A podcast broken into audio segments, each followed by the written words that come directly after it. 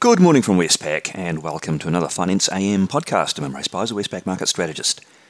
In the financial markets overnight, we saw US equities falling for a third consecutive day.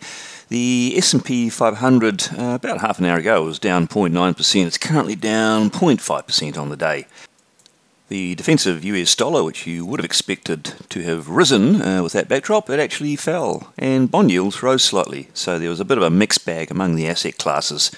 There was no major market moving news out, uh, but concerns are emerging about the impact of rising term interest rates on equity prices.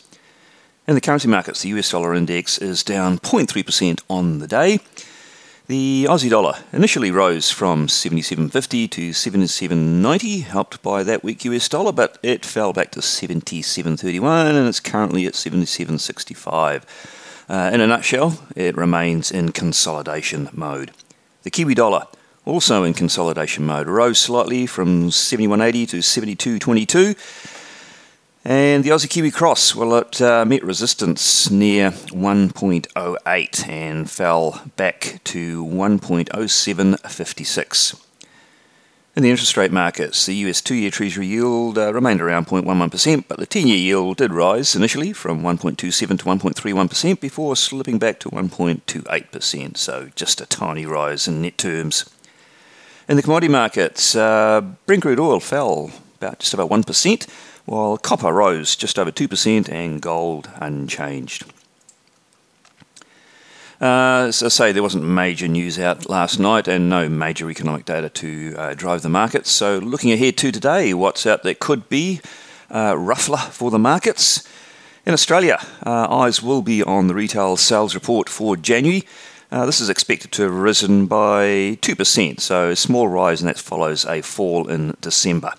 Uh, this data series have been quite choppy of late, but there is underlying positive momentum, and uh, sales nationally should uh, show a small rise. In New Zealand, PPI inflation for Q4 is out, but this is always superseded by the CPI inflation report, which came out a month ago, so we won't get anything fresh out of that, but it should reflect uh, those positive COVID related supply shocks. And in the US, uh, really only second tier data there. We've got the uh, Markit PMI, uh, manufacturing and uh, service sector surveys. Uh, these should overall continue to show that the uh, economy remains in expansion mode. We also have home sales for the month of January and a bit of Fed speak from Barkin and Rosengren. So, apart from that retail sales report in Australia, I'd say on the day, nothing major for markets to be watching on the economic calendar uh, really all about how these asset classes behave. Thank you very much. I'll be back again same time on Monday morning.